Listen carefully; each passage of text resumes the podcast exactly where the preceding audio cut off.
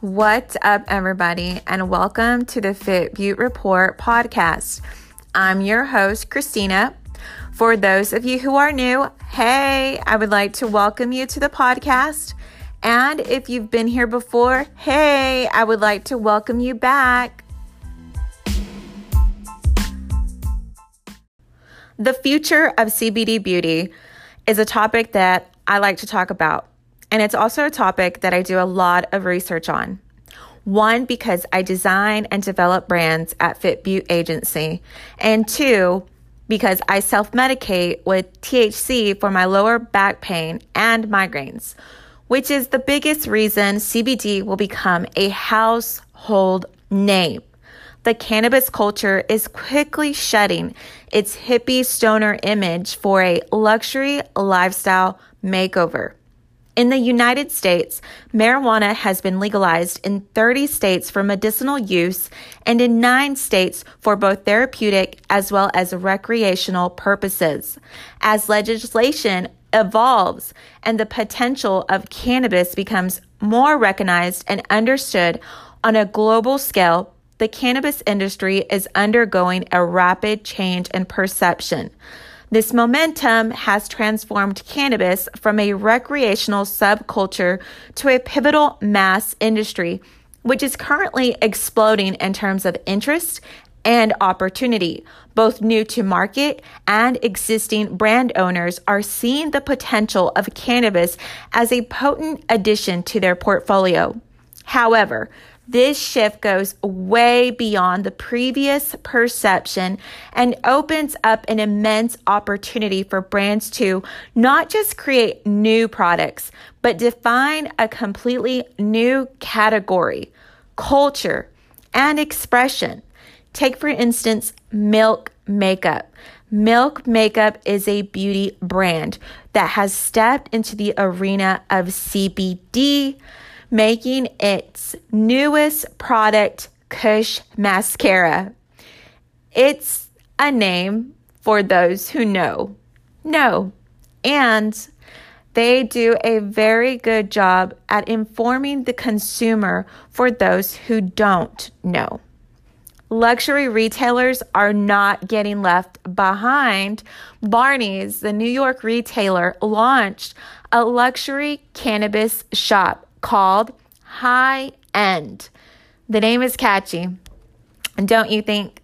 It's no secret that as outdated perceptions and legal barriers slowly dissolve, brands are rushing into the cannabis space.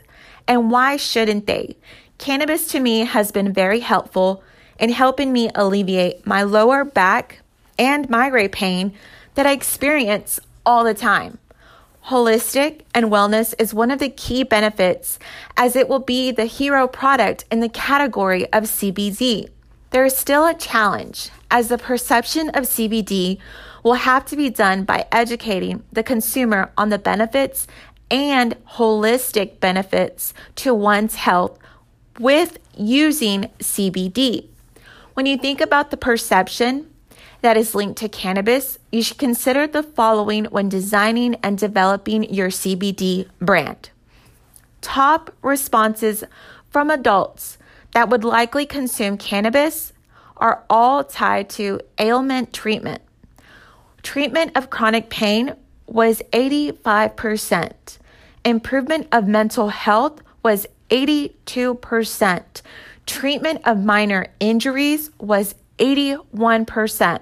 To aid sleep was 77%. For relaxation was 74%.